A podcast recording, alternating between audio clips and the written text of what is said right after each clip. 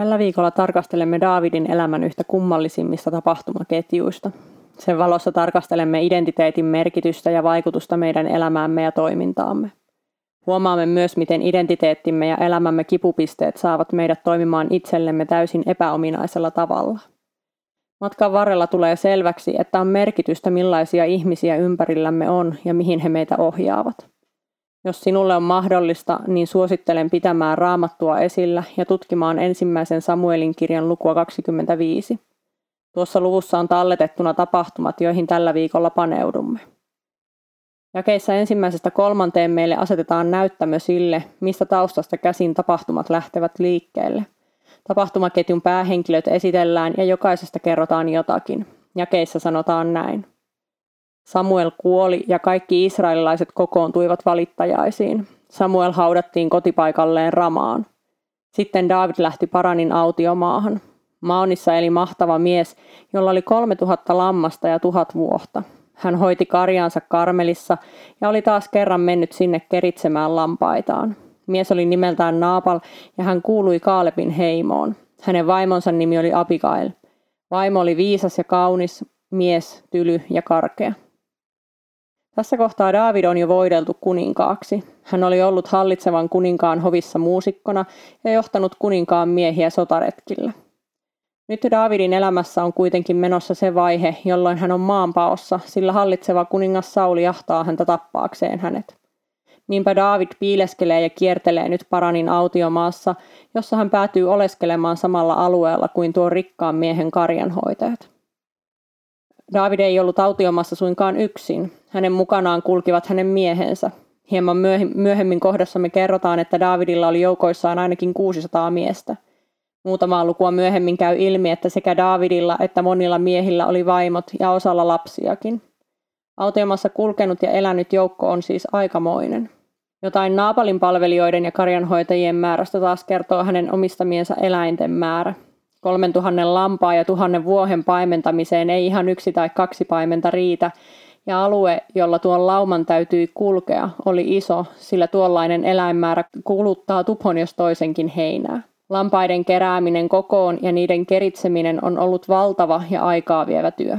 Helposti miellämme alueen, joilla kyseiset joukkiot liikkuivat melko pieneksi ja helposti hahmotettavaksi, mutta niin ei ollut. Kyse ei ollut meidän suomalaisista laidunmaistamme, vaan erämaasta, jossa oli monenlaista maastoa ja monenlaisia vaaroja. Pelkästään siellä kulkeminen saattoi olla todella haastavaa. Kun luemme tapahtumia tästä eteenpäin, ymmärrämme, että tällä alun esittelyllä on valtava merkitys. Jos lukija uskoo sen, mitä näissä jakeissa sanotaan, tulevat tapahtumat eivät Naabalin ja Apikailin kohdalla yllätä millään tavalla. Monesti kuitenkin ohitamme tällaiset esittelyt hyvinkin nopeasti, kun meillä on kiire päästä lukemaan tapahtumista, emmekä ole niinkään kiinnostuneita siitä, mitä kaiken taustalla on. Olemme ikään kuin kiinnostuneita maanpinnalla olevasta kasvista, mutta emme ymmärrä juurten merkitystä. Me ihmiset annamme luonnostamme eri ihmisten sanomisille ja tekemisille erilaisia painoarvoja. Useinkaan sillä, mitä joku vieras meistä sanoo, ei ole juurikaan merkitystä verrattuna siihen, mitä vaikkapa elämämme läheisin ihminen sanoo meistä. Suodatamme sellaisen tiedon, joka ei ole meille tarpeellista ja olennaista.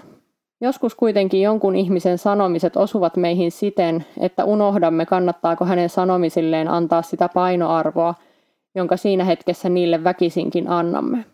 Tällaisessa tilanteessa harvoin on kyse siitä, kuka sanoi ne sanat, vaan siitä, mitä sanottiin. Sanat, jotka osuvat meille kipeään paikkaan, saavat aikaan reaktion, joka on tilanteeseen nähden suhteeton. Tällöin tarvitsemme ympärillemme niitä ihmisiä, jotka muistuttavat meitä siitä, ketä meidän kannattaa kuunnella ja mikä oikeasti on sellaista, jolla on merkitystä. Lopultakin meille tärkeintä tulisi olla se, mitä Jumala meistä sanoo, sanoi se vieras tai kaikkein läheisin ihminen meistä sitten mitä tahansa. Jos juuremme ja identiteettimme ovat kiinnittyneet Jumalaan ja hänen sanaansa, toimintamme ei muutu sen mukaan, kenen kanssa olemme tekemisissä ja meissä kasvaa näkyviin Jumalan tahdon mukaista toimintaa.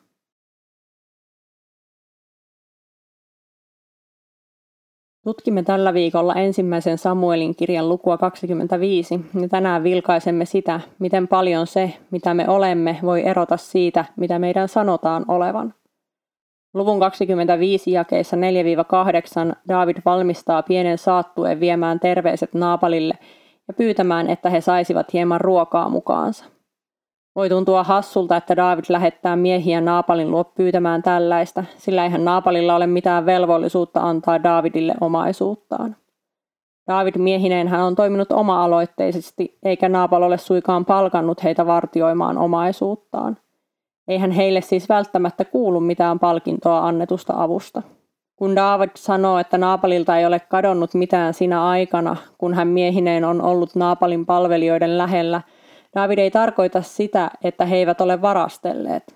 David tarkoittaa sitä, että he ovat pitäneet pedot ja varkaat loitolla, toimineet eräänlaisena turvamuurina Naapalin omaisuuden ympärillä. On hyvä huomata, että David lähettää nimenomaan pyynnön, ei vaatimusta. Hän ei lähetä miehiään listan kanssa paikalle, että näitä asioita ja näin paljon. Ymmärrän, että David toteuttaa tässä vanhaa suomalaista sananlaskua, kuka kissan hännän nostaa, jos ei kissa itse. Davidin ja hänen 600 miehensä ja heidän perheidensä toimeentulon hankkiminen tuskin oli erityisen helppoa erämaassa. Sen tähden on ymmärrettävää, että David lähestyi Naapalia pyytäen apua. David kehottaa terveisissään Naapalia varmistamaan omilta palvelijoiltaan, että Davidista on todella ollut enemmän hyötyä kuin haittaa. David ei siis automaattisesti oleta, että Naapal antaisi hänelle yhtään mitään siksi, että hän nyt vain sattuu pyytämään. Naapal on siis varmasti jo kuullutkin, että David on toiminut niin kuin hänen ei olisi tarvinnut toimia, ja nyt katsotaan, miten Naapal vastaa Davidin ja hänen miestensä hyvyyteen. David ja hänen miehensä olivat siis käyttäytyneet hyvin ja esimerkillisesti Naabalia kohtaan. He olivat tehneet paljon enemmän kuin heiltä olisi voinut odottaa. Itse asiassa he olivat tietyllä tapaa toimineet odotusten vastaisesti. Tuollainen miesjoukko lähettyvillä tuskin usein tiesi mitään kauhean hyvää. Varmasti Naabalin palvelijat olivat aluksi olleet huolissaan siitä, että mitä hän tästä seuraa. Eivät hän kunnon ihmiset tuon kokoisella joukolla majailleet erämaassa. Erämaassa olivat ne, jotka jostain syystä työskentelivät siellä, sekä ne, jotka eivät olleet yhteiskuntakelpoisia syystä tai toisesta. Kunnon ihmiset asuivat perheineen kylissä ja kaupungeissa. Huoli ja kenties pelkokin ympärillä pyörivästä joukkiosta olivat sittemmin vaihtuneet yllättyneisyyteen ja iloon, kun he olivat huomanneet, että heitä ei aiottukaan ryöstää tai hyödyntää, vaan heitä, heistä pidettiin huolta. David toimi hyvän kuninkaan tavoin jo ennen kuin hän pääsi valtaistuimelle. Nimittäin kuningashan David tuossa kohtaa jo oli. Vaikka hän ei vielä ollut kansan silmissä kuningas ja maan hallitsija, niin Jumalan silmissä hän oli jo kuningas. Nyt siis katsottiin myös sitä, miten David toimisi hallitsijana, vaikka ei vielä istunutkaan valtaistuimella. Monesti me ihmiset ajattelemme, että sitten kun olemme siinä ja siinä asemassa, niin minä toimin sillä ja sillä tavalla – tai vielä useammin ajattelemme, että jos minä olisin tuossa asemassa, niin minä kyllä toimisin aivan toisin. Kuitenkin omaa elämää ja nykyisiä toimintatapoja katsomalla saamme melko luotettavaa tietoa siitä, että miten jossakin toisessa asemassa toimisimme. Usein sanotaan, että valta turmelee. Joku on kuitenkin sanonut, että valta ei turmele, vaan valta paljastaa sen, millainen ihminen todella on. Jeesuskin sanoo Luukkaan evankelimissa luvussa 16 jakeessa 10 joka on vähimmässä luotettava, se on luotettava paljossakin, ja joka on vähimmässä vilpillinen, se on vilpillinen myös paljossa. Ei ole mitään syytä odottaa, että ihmisen käytös muuttuisi kuin taikaiskusta, kun hänen asemansa muuttuu. Hetken ihminen voi jaksaa esittää toisenlaista kuin on, mutta hyvin nopeasti ihminen valahtaa takaisin vanhoihin tapoihinsa. Ja mitä enemmän hänellä on valtaa tuossa tilanteessa, sitä haitallisempia huonottavat ovat. Nyt Davidin toiminta kuitenkin kertoo hänestä hyvää. Hänen ja hänen miestensä toiminta kertovat siitä, millaisia he olivat. Ystävällisiä, luotettavia, rehellisiä, vastuuntuntoisia ja auttavaisia. Davidin tapa toimia maanpaossa kuninkaana kertoi hänen tavastaan olla palveleva hallitsija. Hän ei etsinyt itselleen etuoikeuksia, vaan toimi oikeudenmukaisesti ja kansan edun mukaan. Naapalin reaktio Daavidin lähettämään saattueeseen ja hänen terveisiinsä sitä vastoin on karu. Se on juuri sellainen, jota Naapalin esittely jakeessa kolme antaa odottaakin. Daavidin teoista näkyi hänen identiteettinsä, se kuka ja millainen hän on, mutta nyt Naapal antaakin Davidille aivan toisenlaisen identiteetin. Sanoo Davidin olevan jotakin aivan muuta kuin hänen tekoinsa osoittavat. Naapal antaa Davidille orjan ja karkurin identiteetin, halveksitussa asemassa olevan identiteetin, teoissaan epärehellisen identiteetin. Naapalin muutamat sanat väittävät Davidista jotain aivan päinvastaista kuin mitä Davidin teot siihen asti kertovat. Naabalin sanat ja käytös taas vahvistavat sen, mitä hänestä on jo meille kerrottu. Hän toimi juuri niin kuin kuvaus antoi odottaa. Onko se, miten sinua kuvaillaan ristiriidassa sen kanssa, miten toimit? Mitä sinun tekosi kertovat sinusta? Pitävätkö tekosi sinulle selkeän puolustuspuheenvuoron vai vahvistavatko tekosi ei niin mairittelevan maineesi? Me ihmiset useimmiten toimimme identiteettimme mukaan. Seuraavassa osassa katsommekin sitä, miksi vain useimmiten, emmekä suinkaan aina. Lukemamme tapahtumaketju Samuelin kirjan 25. luvussa on edennyt siihen pisteeseen, että yllättävät juonenkäänteet alkavat. Davidin miehet ovat käyneet Naapalin luona pyytämässä, että Naapal lahjoittaisi heille hieman ruokaa, koska David miehineen oli suojellut Naapalin karjaa ja karjan hoitajia. Naapal oli kuitenkin antanut tälle saattueelle tylyn vastauksen, jonka Davidin miehet vievät nyt Davidille. Jakeet 12 ja 13 kertovat. Davidin miehet kääntyivät takaisin, palasivat Davidin luo ja kertoivat hänelle, mitä Naabal oli sanonut. Silloin David sanoi miehelleen, sitokaa kukin miekka vyöllenne. Kaikki sitoivat miekkansa vyölleen, myös David. Noin 400 miestä lähti liikkeelle Davidin mukana, 200 jäi vartioimaan heidän tavaroitaan. Jakeissa 21 ja 22 jatketaan. David oli sanonut, aivan suotta minä pidin tuon miehen omaisuudesta niin hyvää huolta, ettei siitä mitään hävinnyt. Hän maksoi minulle hyvän pahalla, mutta kohdatkoon Jumalan viha minua nyt ja aina, jos jätän huomisaamuksi henkiin hänen väestään yhdenkään, joka vetensä seinään heittää.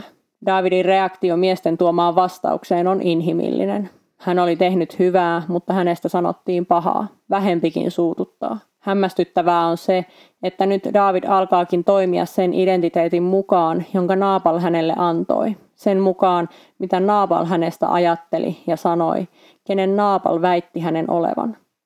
Näyttää siltä, että kohta Naapal pääsisi sanomaan, että minä hän sanoin. Samuelin kirjas maininta kertoo, että Daavidin 200 sotataitoista miestä jäi vartioimaan tavaroita, kertoo siitä, että autiomaassa oli todella syytä pitää huolta siitä, että vartiointi oli kunnossa. Daavidin joukkio olisi siis todellakin voinut olla toisen johtajan käsissä iso uhka Naapalin karjanhoitajille ja karjalle, mutta Daavid johtajanaan he olivatkin olleet sanoin kuvaamaton ja ylitse ymmärryksen käyvä siunaus. Ehkä tästä hiljalleen hahmotamme, kuinka merkittäväksi avuksi David miehineen oli ollut Naabalille. Kyse ei ollut mistään pienestä palveluksesta, vaan luultavasti David miehineen oli useamman kerran laittanut peliin terveytensä ja henkensä. Tässä kohdassa näyttää hetken kuitenkin siltä, että Davidin apu Naapalille ei ollut ollutkaan pyyteetöntä, vaan että hän oli auttanut ainoastaan palkkion toivossa. Tulevissa käänteissä kuitenkin näkyy, että David ei odottanut mitään tiettyä palkkioksi ja hän vieläpä iloitsi siitä, että hänen kostoretkensä estettiin, eikä siinä kohtaa maininnut enää sanallakaan vastapalveluksista tai ruuasta. Siksi onkin perusteltua ajatella, että Daavidin apu oli kyllä ollut pyyteetöntä, mutta Naapalin loukkaavat sanat saivat Daavidin käyttäytymään niin kuin ongelman keskiö olisi ollut palkkion puutteessa. Nyt hän nimittäin todella muistuttaa enemmän rosvojoukon päällikköä, joka lähtee ryöstö- ja tuhoretkelle. Davidilla ei ollut suunnitteilla pelkästään muutaman lampaan hakeminen evääksi, vaan koko Naabalin perheen ja palvelusväen miespuolisten henkilöiden tuhoaminen. Tuntuu, että David, jonka tekoja alussa kuvataan, on aivan eri henkilö kuin se, joka nyt lähtee sotapolulle tylyjen sanojen tähden. Kaiken lisäksi David vannoo valan Jumalan nimeen, mutta tuo on jumalaton vala.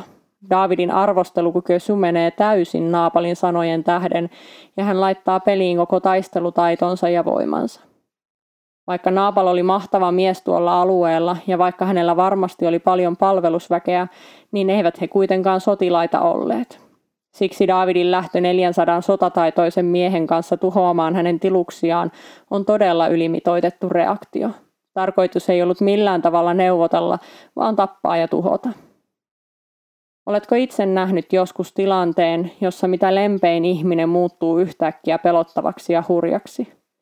Tai oletko ollut itse tilanteessa, jossa sinusta sanotut sanat ovat muuttaneet käytöksesi sellaiseksi, että olet jälkeenpäin ihmetellyt, mikä sinuun meni?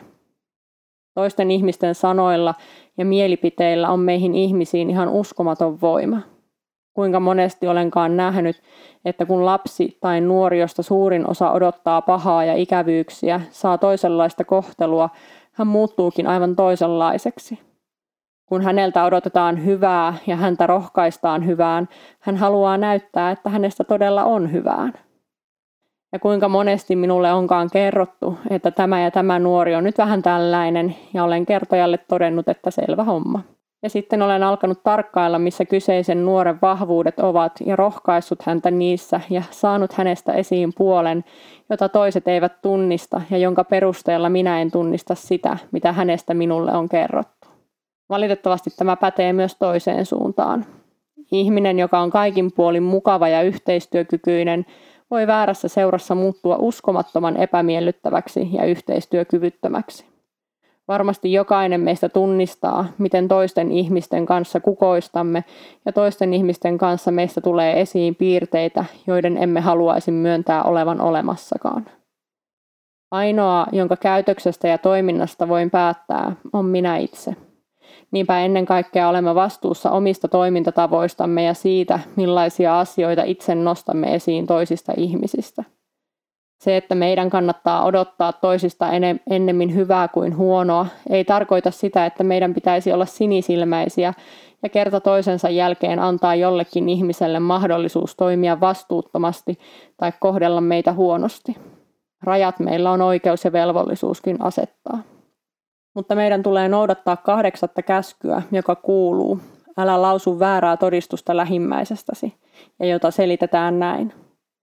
Rikkomusten arvioiminen on uskottu oikeuslaitokselle, joka toteaa syylliset ja asettaa heidät vastuuseen teoistaan. Yksityiselämässä meidän ei tule syyttää toisia eikä paljastaa heidän heikkouksiaan. Tehtävämme on rohkaista heitä vapautumaan menneestä ja etsimään uutta suuntaa elämälleen.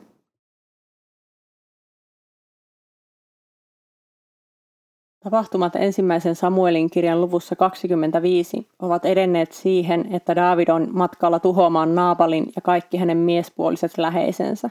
David, jonka luvun alussa kuvataan toimineen hyvän tahtoisesti avuoliaasti enemmän kuin tarpeeksi tehden, on nyt tuhoretkellä. David, joka kuvataan jo ennen kuninkaaksi voiteluaan Jumalan mielenmukaiseksi mieheksi, käyttäytyy nyt aivan toisin kuin missään aiemmassa tilanteessa. David toimii identiteetin mukaan, jota Naapal hänen ylleen puhui, sen mukaan, mitä Naapal sanoi hänen olevan, ja tuon identiteetin mukainen toiminta ei ole kaunista katseltavaa. Edellisessä osassa pohdimme sitä, miten ihminen monesti vastaa siihen, mitä hänestä odotetaan. Hyviin odotuksiin haluamme vastata näyttämällä, että meistä on siihen hyvään, ja huonoihin odotuksiin vastaamme haluttomuudella näyttää, että minusta on yhtään mihinkään. Jos minulta odotetaan huonoa, niin miksi edes yrittäisin hyvää? Ongelma ei ole vain Daavidin ja muutaman muun ihmisen historian saatossa, vaan jokainen meistä kohtaa tuon ongelman. Meillä on taipumus alkaa toimia annetun identiteetin mukaan, sen mukaan mitä ihmiset sanovat meidän olevan, oli se sitten hyvä tai huono identiteetti. Joskus ei tarvita edes sanoja, vaan luemme toisten käytöksestä sitä, mitä oletamme heidän ajattelevan meistä, ja sitten toimimme sen mukaan. Siksi kysymys kuuluukin, että miten voimme varmistaa ja pitää huolen siitä, että väärät ihmiset eivät pääse vaikuttamaan identiteettiimme ja sitä kautta käytökseemme. Kun Daavidin miehet olivat lähteneet Daavidin luoksen Naapalin vastauksen kanssa, eräs Naapalin palvelijoista kiiruhti Naapalin vaimon luokse kertomaan, mitä oli tapahtunut. Tuo palvelija, samoin kuin Naabalin vaimo, ymmärsivät heti tilanteen vakavuuden. Niinpä vaimo keräsi huomattavan määrän syömistä ja lähti se mukanaan Daavidia vastaan.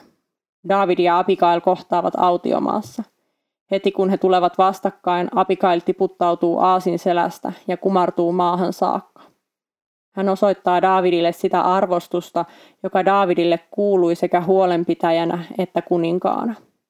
Abigail tunnustaa heti, että asiat eivät menneet niin kuin olisi pitänyt ja pyytää, ettei Daavid kiinnittäisi huomiotaan Naapaliin.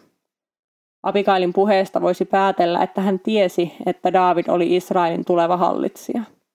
Toinen vaihtoehto on, että hän puhui profetaalisin sanoin.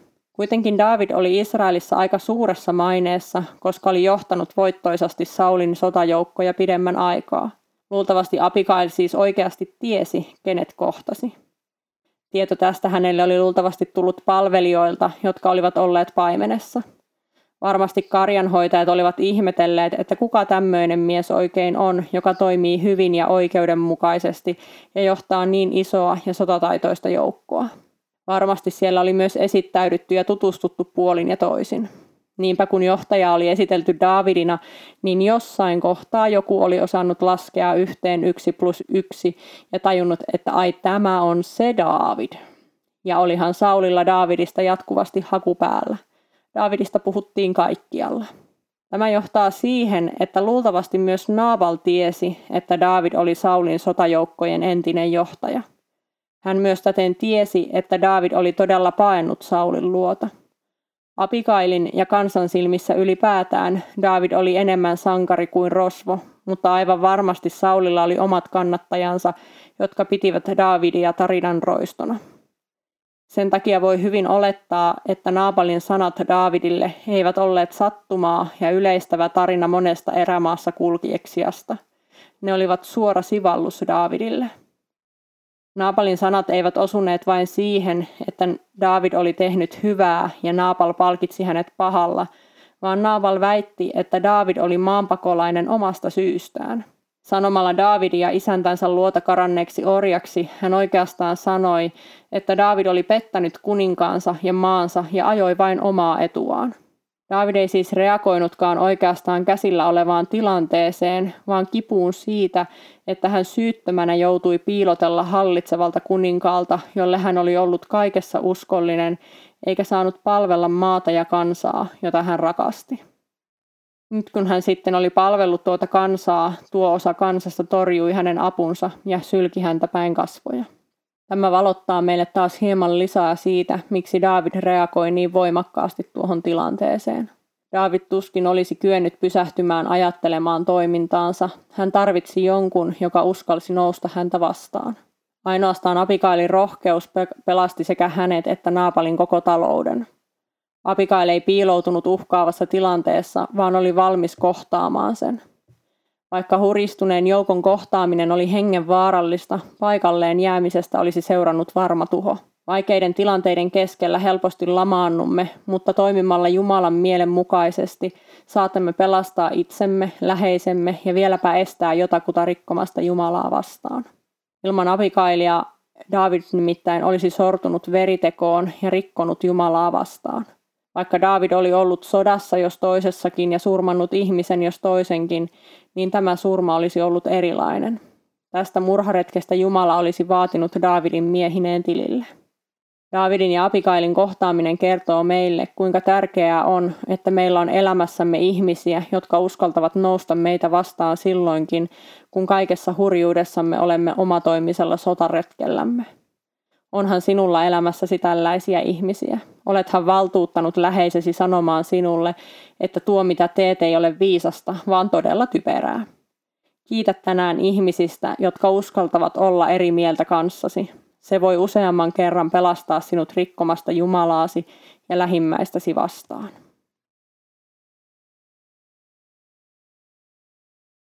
Olemme tulleet tämän matkan viimeiseen osaan. David ja Abigail ovat kohdanneet ja Abigail on kääntänyt Davidin pään niin, ettei tämä aio enää tuhota Naabalia ja hänen miehiään. David käyttäytyy jälleen kuin se mies, jonka näimme tämän luvun alussa. Halu näyttää kuka on kuka ja halu kostaa ovat kadonneet. Ensimmäisen Samuelin kirjan luvun 20, luvussa 25 jakeesta 26 eteenpäin Abigail alkaa puhua Davidille siitä identiteetistä, joka Davidilla Jumalan miehenä on.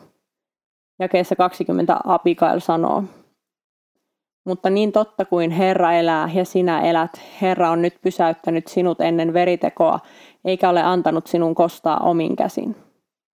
Aivan ensimmäisenä Abigail muistuttaa Daavidia siitä, että tällä on elävä Jumala, joka toimii. Daavidin ei kuulu toimia oman viisautensa ja omien halujensa varassa, vaan hänen elämänsä kuuluu Jumalan vallan alle.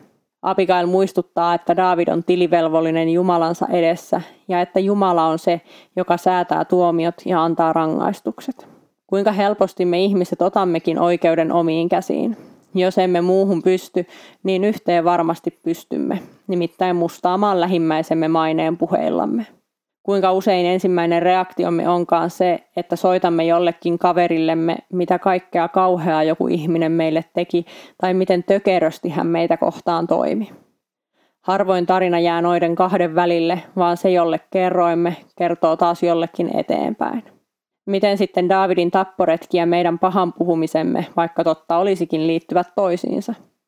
Isossa katekismuksessa Älä tapa käskyä selitetään muun muassa näin. Tämä käsky on varsin helppotajuinen ja sitä käsitellään usein, koska joka vuosi saamme sen kuulla Matteuksen viidennen luvun evankeliumitekstistä. Kristus itse tulkitsee sitä siinä ja ilmaisee asian lyhyesti näin. Tappaa en saa käsillä, ajatuksilla, puheilla, merkeillä, eleillä, eikä avustamalla tai neuvomalla. Älä tapa käsky sisältää siis myös puheissa tappamisen. Tämäkin kertoo sen, kuinka paljon me ihmiset tarvitsemme Jeesusta. Eihän meistä ole hillitsemään puheitamme saati ajatuksiamme ollenkaan niin usein kuin se olisi tarpeen.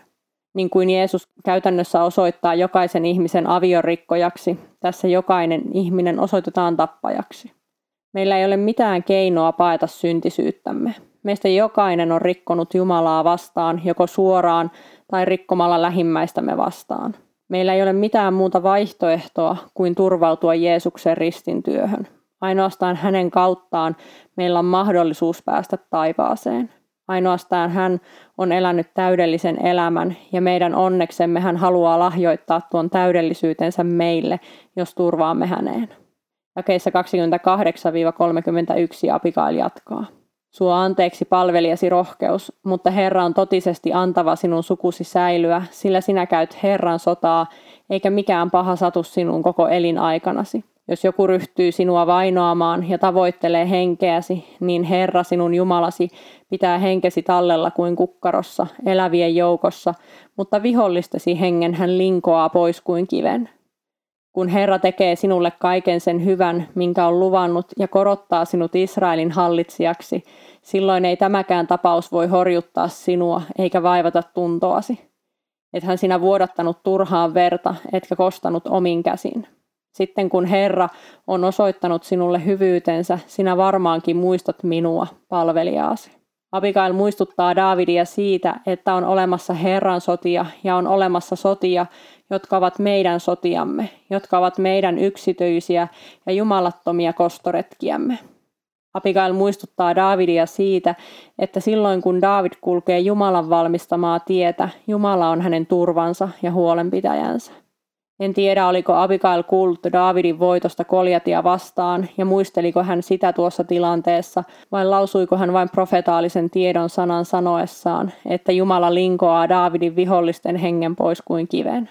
Mutta Daavidille nuo sanat varmasti muistuttivat ajasta, jolloin hän ei voinut edes haarniskaa kantaa ja hänen oli kaikessa luotettava Jumalan huolenpitoon ja apuun.